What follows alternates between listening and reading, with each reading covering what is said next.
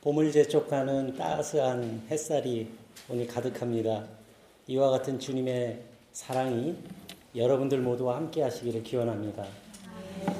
어, 이번 주간에 아주 좋은 밝은 날이 많아가지고 어, 제가 산책을 좀 자주 했습니다. 그 제가 좋아하는 그 산책로 중에 하나가 그 포도밭길을 이렇게 걷는 건데요. 어, 대부분 이 포도밭은 아주 햇살이 잘 드는 어, 그런 양지 바른 곳에 있고 또 경치가 아주 아름답기 때문입니다. 어, 요즘 포도밭을 이렇게 산책을 하다 보면 어, 포도밭에 나와서 이렇게 일을 하는 농부들을 어, 그렇게 드물지 않게 만나게 됩니다. 이제 한 해의 농사를 이제 준비하는 거겠죠. 어, 저는 이 포도밭길을 이렇게 걸으면서 어, 예수님께서 이 포도밭을 어, 비유로 말씀하신 적이 많기 때문에 어, 이 포도밭을 걸으면서 어, 이곳저곳 좀 주의 깊게 좀 관찰할 때가 많이 있습니다. 오늘 우리 현아 자매가 너무 예쁘게 봉독해 주신 이 본문 말씀에서도 예수님께서는 이 하나님을 포도원 농부에 비유하셨습니다. 그래서 저는 이렇게 포도밭을 걷다가 이 농부들을 보게 되면 그 농부들이 하는 일을 아주 관심 있게 열심히 관찰을 합니다. 그리고 또 예수님은 어, 포도나무다 이렇게 말씀을 하셨습니다. 그 당시에 그 유대 예수님 시대의 그 유대 나라는 어, 포도 농사가 많은 지역입니다. 그래서 예수님께서는 어, 누구든지 누구든지 아주 쉽게 이해할 수 있는 그런 생활에 가까운 예를 들어서 이렇게 말씀을 해주신 겁니다. 뭐 목자와 양의 비유 같은 경우도 이제 그런 경우죠. 아주 쉬운 예인 겁니다. 그래서 예수님께서는 하나님을 어, 포도나무를 동부, 돌보는 그런 농부로 그리고 예수님 자신을 포도나무로 그리고 예수님의 그 제자들과 그 예수님을 따르는 우리들을 포도나무 가지로 이렇게 비유를 하셨습니다. 그리고 예수님께서 이렇게 비유로 말씀을 하실 때에는 분명히 거기에는 아주 깊은 진리가 담겨 있을 겁니다. 그렇죠? 이러한 저의 생각은 어, 농부인 하나님으로부터 출발을 합니다. 하나님이 농부시라면 농부가 바라는 가장 큰 바람이 무엇일까요?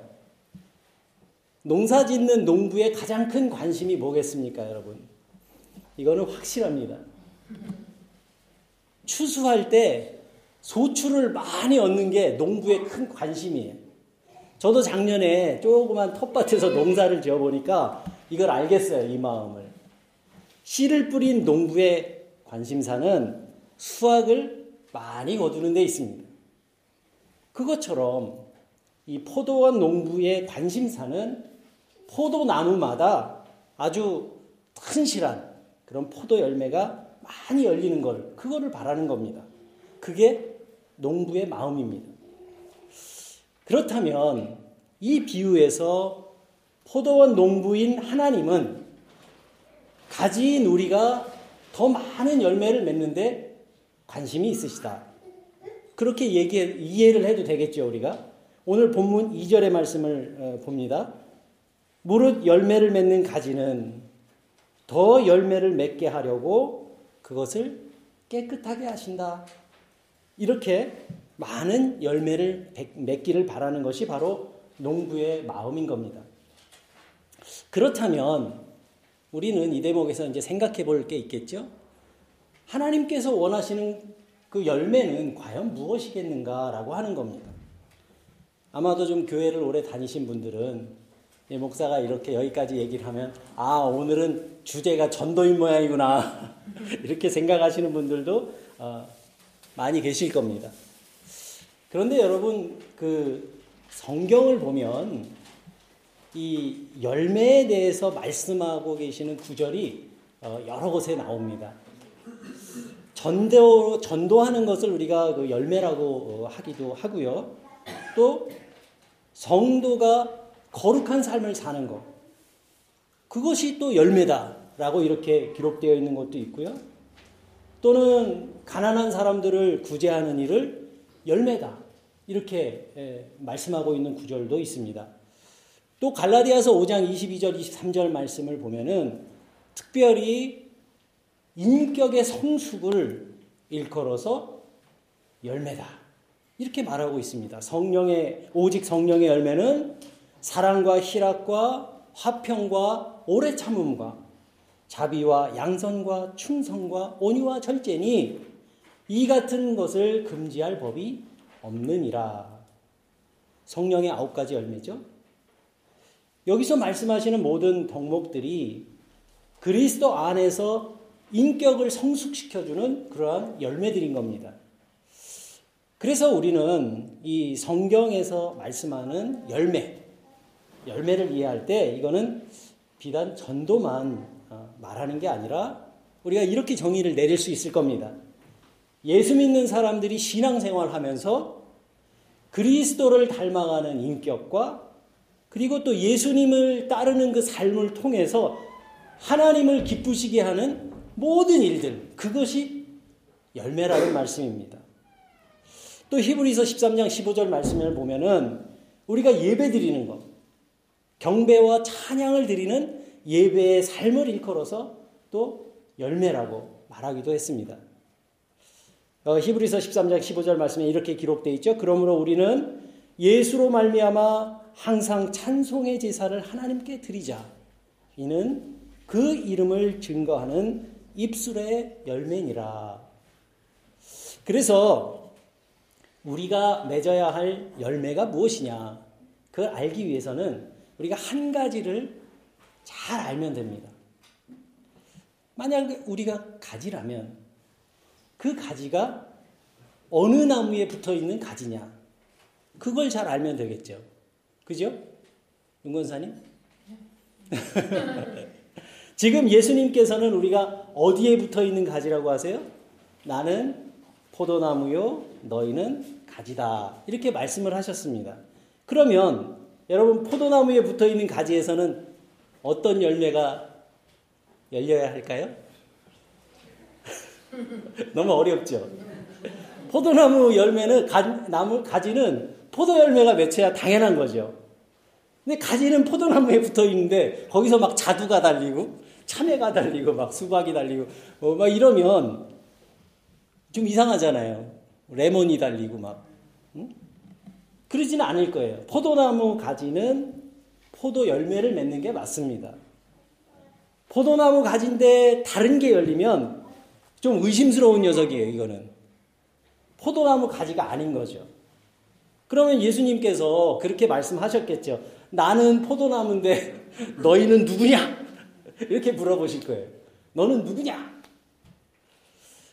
그러니까 여러분, 우리 포도나무 가지에는 포도 열매가 달리듯이 나는 포도나무요, 너희는 가지라. 이렇게 말씀하셨으니까 예수님의 가지인 우리의 열매는 무엇이 되어야 하겠습니까? 우리의 열매는요, 예수님이어야 하는 겁니다. 제가 사는 동네에는 사과나무가 많아, 많아요. 만약에 예수님께서 어, 제가 사는 동네에서 말씀을 하셨다면 아마 그러셨을 거예요. 나는 사과나무요, 너희는 가지라. 이렇게 말씀하셨을 거예요, 분명히. 이해하기 쉽게 하려고. 그렇다면 우리가 맺어야 할 열매는 분명한 겁니다. 우리가 맺을 열매는 예수님이다 하는 겁니다. 우리에게 예수라는 열매가 있어야 한다는 그 말씀입니다. 우리의 인격과 삶의 모습이 예수님을 닮아가는 것이 바로 우리가 맺을 열매다라는 말씀입니다. 여러분들 중에 그 이슬람 교도들을 보신 분들이 계실 거예요. 그 이슬람 교도들 중에 이렇게 하얀 옷을 입고 터번 쓰고 어 이렇게 수염 많이 기르고 여기 다니는 사람들 어 많이 있죠. 그 사람들이 그렇게 하는 이유가 있어요. 대부분 그 이슬람의 순례자들이 그 옷, 그런 옷을 많이 입고 다니는데 그 사람들이 그렇게 하는 이유는요, 그 모하메드를 닮으려고 하는 거예요. 모하메드가 이슬람의 그 이렇게 시조잖아요. 모하메드를 닮으려는 거예요. 그래서 이 모슬렘들은요, 이 경건한 모슬렘들은 어, 밥을 먹을 때도 이렇게 양반다리 하고 앉아서 먹지 않습니다. 한쪽 발을 이렇게 올리고 어, 배를 이렇게 한쪽을 이렇게 누르고 앉아서 손으로 먹어요. 그 왜냐하면 모하메드가 그렇게 했어요. 그래서 그거를 닫는 거예요. 그래서 그 그런데 기독교에서는 그렇게 예수님의 외모를 닮으라고 하지는 않아요. 포도나무가 향기롭고 또 물이 많은 포도 열매를 맺는 것 같이 예수 나무에 붙어 있는 가지는 예수님의 그 외모가 아니라 예수님의 품성과 인격 그리고 무엇보다도 그분의 사랑을 열매 맺어라 하는 말씀을 하시죠. 그래서 8절에서 이, 이 사실을 아주 확실하게 이야기해 줍니다. 너희가 열매를 많이 맺으면 내 아버지께서 영광을 받으실 것이요. 너희는 내 제자가 되리라. 하나님께서 영광 받으실 뿐만 아니라 너희가 내 제자가 되리라. 이렇게 말씀을 하셨습니다. 여러분, 예, 수님의 제자가 된다는 말이 무슨 뜻이겠습니까? 그건 예수님을 따라가는 사람이 된다는 의미죠. 그냥 외모만이 아니라 우리의 속 사람이 예수님을 닮아간다 하는 그런 말입니다. 그러니까 우리가 열매를 많이 맺는다는 말은 전도도 하고 또 봉사도 하면서 우리가 신앙생활하고 있지만 무엇보다도 우리의 삶의 모습이 예수님을 닮아간다는 그런 말씀입니다. 이게 중요합니다. 그래서 우리가 이 말씀을 진지하게 생각해 볼 필요가 있는 겁니다. 저부터도 이 말씀을 곰곰이 묵상하면 참 찔리는 게 많더라고요. 과연 내가 그 주님의 그 인격을 닮았다고 할 수 있을까? 과연 나는 얼마나 그 주님을 따르는 삶을 살고 있는가? 그렇게 살 수 있다면 농부가 열매를 많이 맺은 그 포도나무를 보면서 기뻐하듯이 하나님께서도 나의 모습을 보면서 참 기뻐하실 텐데 과연 그런 열매가 나에게는 있는가 생각하게 됩니다. 사람들은 주로 겉사람을 보기 때문에 잘 모르죠. 잠깐 잠깐 보는 걸로 어떻게 그 사람의 속 사람을 알 수 있겠습니까? 그런데 하나님은 아시겠죠. 하나님은 아시죠. 우리의 속마음을. 사람의 영혼까지도 꿰뚫어 보시는 그 하나님께서 나의 인격과 삶을 보고 너 예수를 참 많이 닮아가고 있구나. 어, 옛날에 엉망진창이었는데 많이 지금 닮아가고 있구나. 정말 너 열매를 많이 맺는 가지가 되어가고 있구나. 이렇게 만족하실 수 있다면 뭐 꽤 괜찮은 인생을 살고 있는, 있다고 이렇게 말할 수 있지 않을까. 그렇게 생각이 됩니다. 근데 만약 그렇지 못하다면 그거는 정말 성령이 탄식하실 일인 거죠. 수십 년을 예수를 믿었는데 이웃에 있는 예수 안 믿는 사람이 보기에 저 사람 분명히 교회 다닌다고 그러는 것 같은데 나랑 다른 게 아무것도 없어. 예? 교회는 다니는다 그러는데 나랑 별 차이가 없는 것 같이 만약에 우리가 그렇게 살고 있다면 그거 문제죠. 뭐 하나 작은 일에도 양보할 줄 모르고 어려움에 처한 사람들에게 어? 도움의 손길 한번 내밀어 본 적이 없이 그렇게 살고 있다면 또 세상이 부추기는 그러한 욕망과 허영심으로 가득 찬 그런 모습으로 우리가 살아가고 있다면 심각한 문제라는 말씀입니다. 교회를 이 사회 관계를 넓히는 그런 사교장 정, 정, 정도로 생각하면서 교회 생활하는 사람들이 얼마나 많은지 모릅니다. 누구누구 유명한 사람, 어, 그 교회 다닌다 그러면 그 교회 갑자기 부흥해요. 그 서울에 있는 그 소망교회 이렇게 확 부흥했다 완전히 망했어요. 거기 쫙 대통령 장관 막 이러다 쫙 망했어요. 거기 눈앞에서 정의롭지 못한 일들이 벌어지고 있는데도 어? 나한테만 피해 없으면 다행이라고 생각하면서 회피해버는 일들이 얼마나 많습니까? 그리고 또 이렇게 안전한 데 숨어서 그냥 뒤에서 욕만 하고 그렇게 만약에 우리의 모습이 그렇다면 문제 아닙니까? 교회 안팎에 입만 무성한 포도나무 같은 그러한 사람들이 너무 많은 겁니다.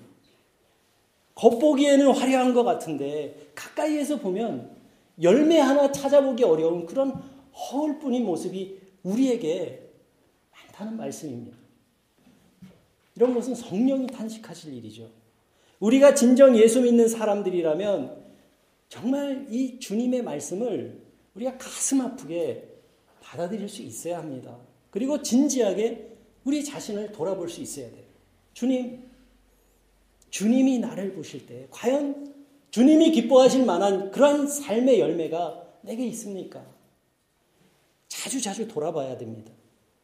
오늘날 교회와 성도들의 거듭남은 이 자리에서부터 출발해야 할 겁니다. 농부들이요, 이 포도나무가 열매를 많이 맺게 하기 위해서 힘과 정성을 쏟아서 하는 일이 한 가지가 있어요. 가지치기입니다. 요즘 포도밭에 가면요, 농부들이 하는 일은 다 가지치기예요. 가지를 막 잘라요. 포도나무를 하나하나 찾아다니면서 살펴보고 죽어 있는 가지는 막 사정없이 잘라냅니다. 어떤 경우에는 막 이제 새로 나오고 있는 그런 순도 가서 떼내요. 바로 잘라버려요. 왜 그렇게 할까? 죽은 가지를 그냥 두면요. 이게 나중에 6월에 이렇게 꽃이 피고 9월에 열매를 맺어야 되는데 병균이 들끓어가지고 남은 가지도 다 죽어버린대요. 그래서 다 잘라버리는 거예요. 하나님도 우리가 열매를 많이 맺게 하기 위해서 전지를 하시죠. 그래서 본문 2절 말씀을 보면 그렇게 기록되어 있어요. 무릇 내게 있어 과실을 맺지 아니하는 가지는 하나님께서 이를 제해 버리시고 무릇 과실을 맺는 가지는 더 과실을 맺게 하려 하여 이를 깨끗게 하시느니라. 여기서 우리가 두 가지를 보죠. 하나는 하나님께서 제해 버리신다. 그리고 하나는 깨끗하게 하신다는 겁니다. 먼저 하나님은 죽은 가지나 열매 맺을 소망이 없는 가지를 잘라 버리신다 이렇게 말씀을 하셨습니다. 그런데 솔직히 말해서 이런 말씀 대하면 우리 마음이 불안해요. 그지 않아요? 저는 불안하던데. 아이고. 우리가 예수 믿고 구원에 확신이 있는 사람들인 것은 분명하지만 연약한 우리들의 삶의 모습을 돌이켜 보면 예수 믿는다는 사람다운 모습을 찾기가 어려울 때가 있잖아요. 솔직히 좀 많습니다. 여전히 세상적인 것이 더 좋기도 하고요. 예수님보다 더 사랑하나, 사랑할 만한 것들이 우리에게는 너무 많아요. 그래서 성경 말씀에서 이 재해버릴 죽은 나무에 대한 말씀을 우리가 읽으면 아유, 내가 죽은 가지 같기도 하고 또 잘려나갈 가지 같기도 하고 그래서 우리 영혼이 참 불안해지는 겁니다. 그래서 많은 경우에는요, 이 말씀, 이 본문을 가지고 하나님께서 가지치기 하듯이 잘라내시니까 우리 좀 잘하자. 그런 설교를 저도 여러 차례 들은 적이 있어요.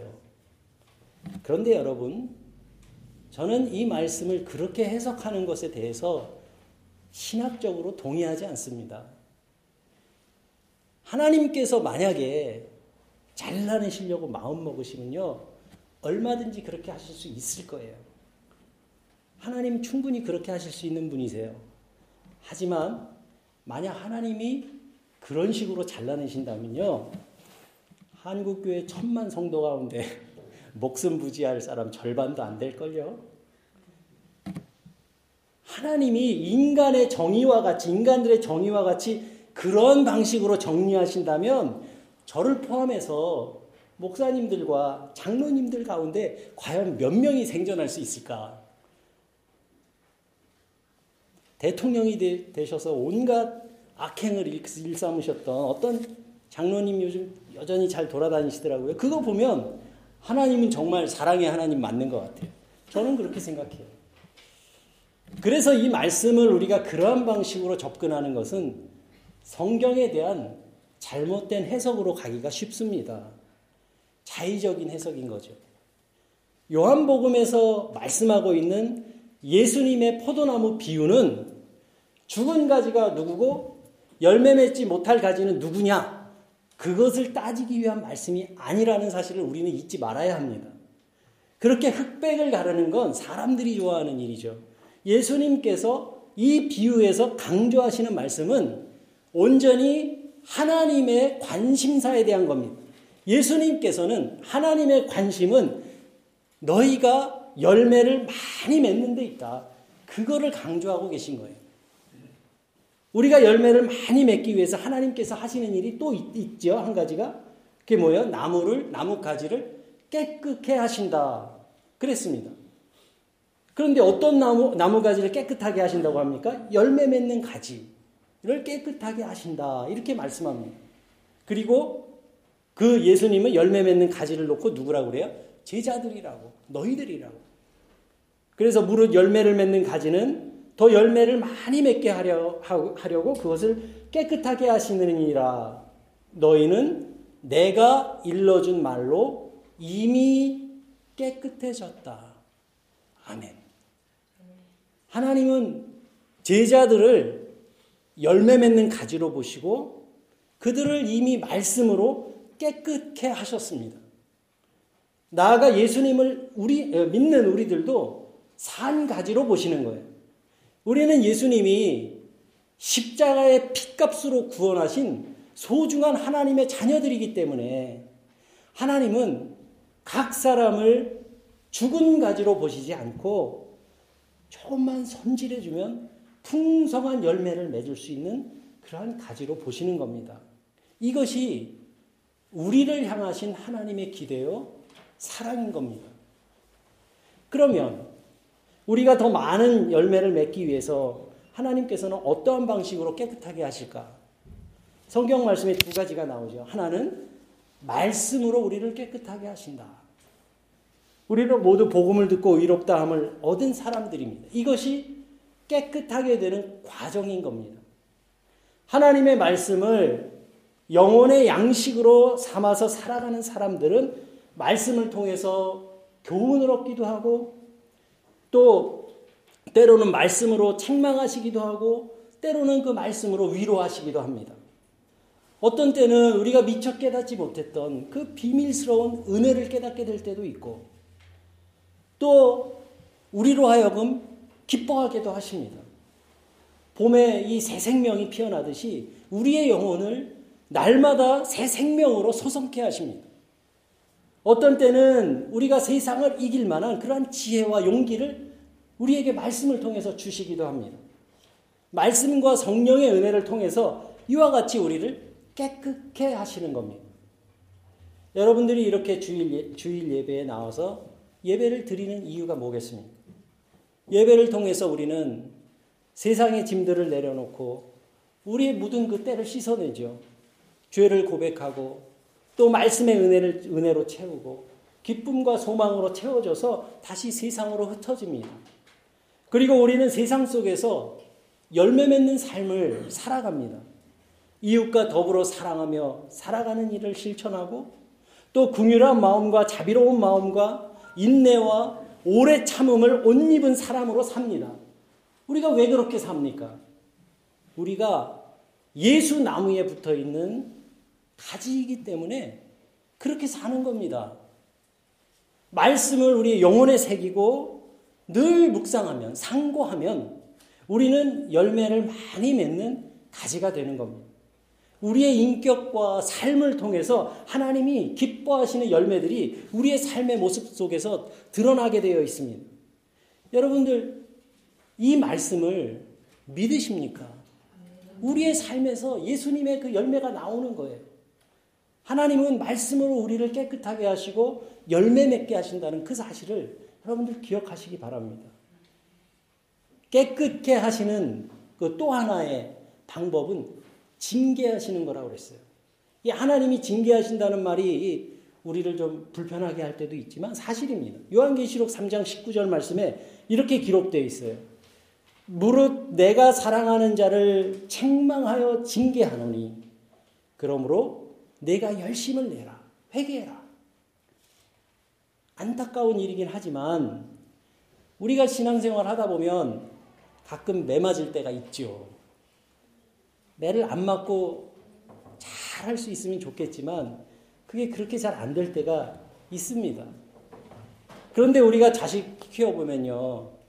좀 성격이 좀 고집스럽고 그래가지고 부모님한테 이렇게 내도 맞고 자라는 그런 아이들이 좀 커서도 큰일 하더라고요. 이 너무 이렇게 온실에서 이렇게 아, 이 온실에서 이게 자란 아이들이 좀 너무 약해져서 어른이 어른이 돼서도요 이 충격 충격 흡수력이 좀 떨어져요. 작은 일에도 쉽게 상처받고 또 뭐 이렇게 쩔쩔매고 막 그러면서 이렇게 사는 경우들이 있습니다. 너무 약, 연약한 거예요. 예수 믿는 분들 가운데 아주 믿음이 강건한 분들을 보면요. 이 그 뒷면에 보면 이면을 보면 하나님께 두들겨 맞은 경력이 있는 분들이 꽤 많아요. 나중에 알고 보면. 이런 분들은 주님을 위해서 아주 헌신적입니다. 미안한 말이지만 어? 두들겨 맞으면서 연단받았기 때문에 그럴 수 있는 거예요. 세상에 징계를 좋아하는 사람이 누가 있겠습니까? 그렇지만 때로는 우리가 열매를 맺기 위해서 징계도 필요하다고 저는 그렇게 생각합니다. 그런 차원에서 우리가 생각을 하면 우리 유로룩스 교우들은 참 복이 많은 분들이에요. 아멘 안 하세요? 여러분들은 살아있는 본보기를 매주 보시잖아요. 살아있는 본보기를 매주 만나요. 교회 오면 저, 어, 맨날 보치잖아요. 제가요 이 맞은 매만 가지고 얘기를 하면 저는 부흥회 다녀도 돼요. 전 세계를 다니면서 내가 이런 매를 맞았다. 저 다녀야 돼요 진짜로. 저는 이 목회자가 평생을 감수하면서 살아야 되는 여러 가지 어려움들이 있잖아요. 그런 게 싫었었어요.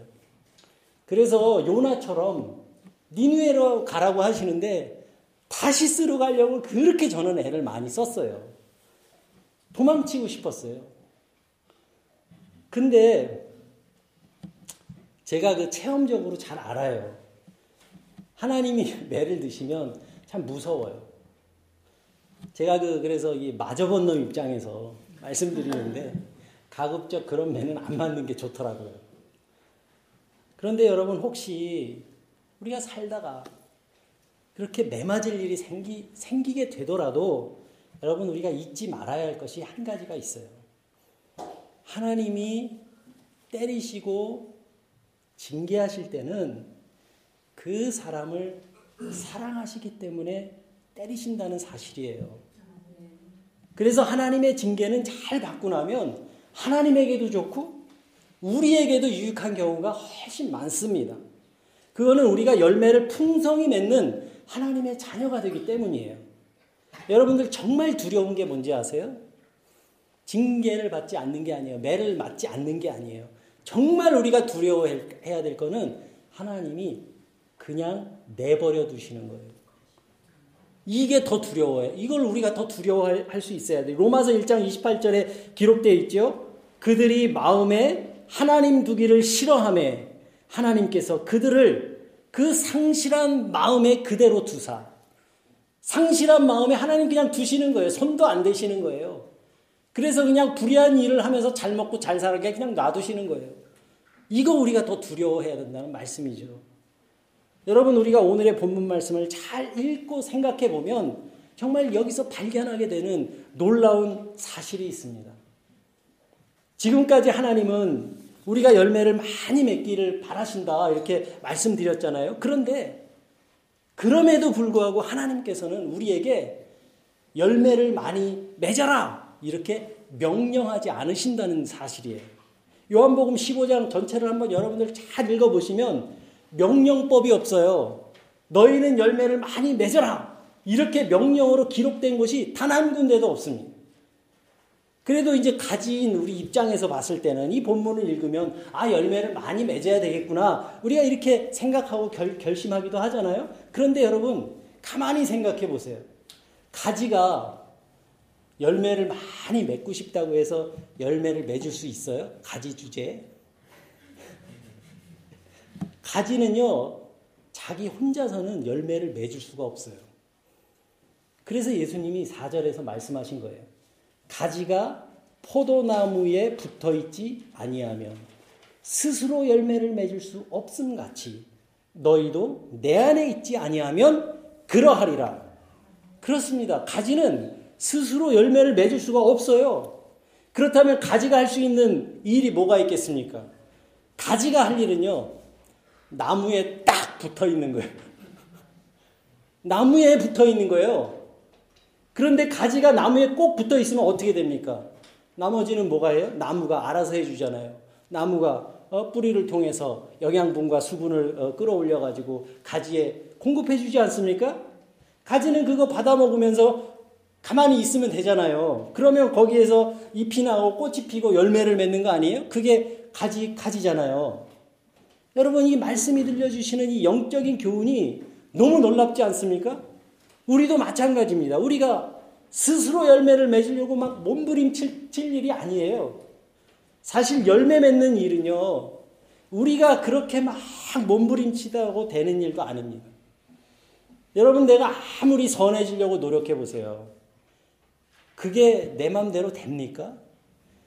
아무리 인내하려고 어, 노력하다가도 아, 참자, 참자, 참자 하다가도 그냥 누가 옆에서 세 번만 찔러봐요. 확 엎어지지. 다 쏟아집니다. 내 힘으로 안 돼요, 그거. 우리가 할 일은 하나밖에 없습니다. 예수님 옆에 딱 달라붙어 있는 거예요.